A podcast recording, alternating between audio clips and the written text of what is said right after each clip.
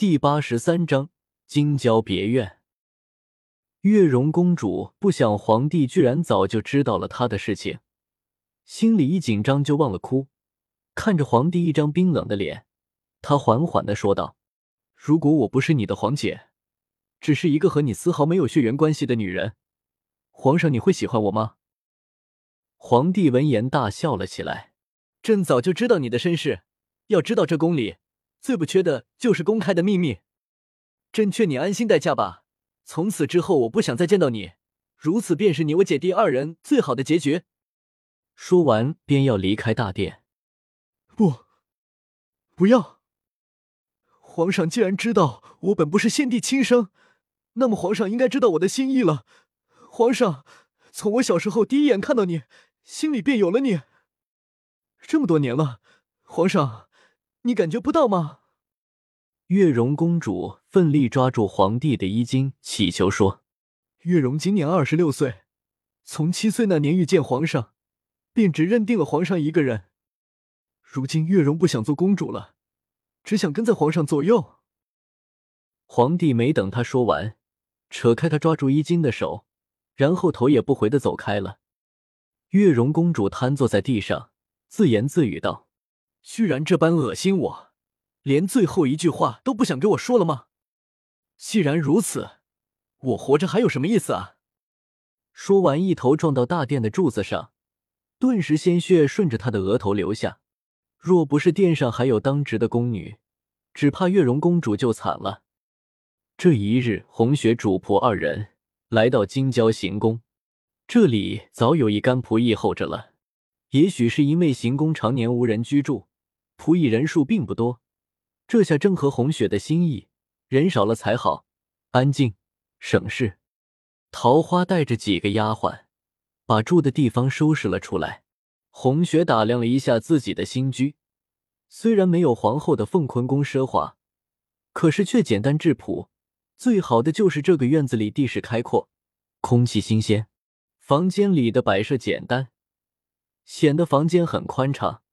住在里面，心里也跟着清爽起来。红雪打量完自己的新居，正坐在软榻上喝茶，只见眼前一个人影闪过，再看时，却见赫连月墨竟然大喇喇的坐在了他房间的椅子上，兀自吃起了点心，不禁笑着说：“你是千里眼不成？我前脚刚到，你后脚就来了，可不是吗？我墨月可是神通广大着呢。”月末吃了几块点心，接着自己倒了杯茶喝了起来。红雪看着他依然是小孩子心性，不由询问道：“最近过得好不好？你那将军府住的可还满意？”月末忙放下茶杯，走到红雪的身边坐下，说：“别提了，皇上就只赏了我一个空荡荡的院子，别的什么都没赏。现在我虽然是个将军，却没有俸禄。”那一群丫鬟小厮，见我是个没钱的主，都偷偷的溜了。我这不是过不下去了，才来投靠你的吗？你不会小气的不收留我吧？红雪敲了一下月末的脑门，真是个狡猾的。当初是你口口声声不要皇上的赏赐，如今倒哭起穷来了。我猜啊，你那一院子的仆役肯定是被你赶走的，那些人可都签了卖身契，哪里就敢偷偷的溜了？还是小兰，你最了解我。不过随便你怎么说，我今天真的不走了。那个空荡荡的将军府，好没意思。赫连月末说着，便出门转了一圈，不一会儿又回到房间，对红雪说：“这里不愧是皇帝的行宫，果然都气派。那么多间屋子，我都不知道住哪里好了。不如就住在你隔壁的院子，也好方便照料你。”打住。我可不需要你照料，你可要想清楚了，这里是皇家的别院，皇上随时都会过来。你确定你要住在这里？红雪已经拿了桃花绣了一半的手帕，慢慢的绣起来。虽然绣的不好，可是这却是个很好的打发时间的法子。赫连月末凑到红雪跟前，哟，小兰也会绣花啊，这可了不得了。不知道谁会这么倒霉，收到小兰你绣的帕子。红雪生气的在月末的脑门上又敲了一下。你就不能说点好听的？我绣的有那么差吗？然后白了他一眼，继续认真的绣了起来。我说：“不如绣好了给我吧，免得去祸害别人。”月末继续说，见红雪又要敲他的脑门，忙灵巧的躲开了。木儿，你在这边玩一会儿就快回去吧。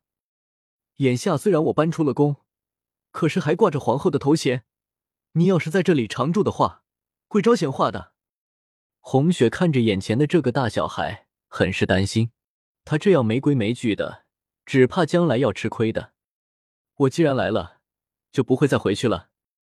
我说过的，小兰在哪里，我就在哪里。小兰，你不用担心，皇上那里我自有交代。好了，你赶紧绣花吧，我先去院子里转转。月末说完就走开了。红雪望着他的背影。不由一阵叹息，墨儿这样下去，不知是好是坏。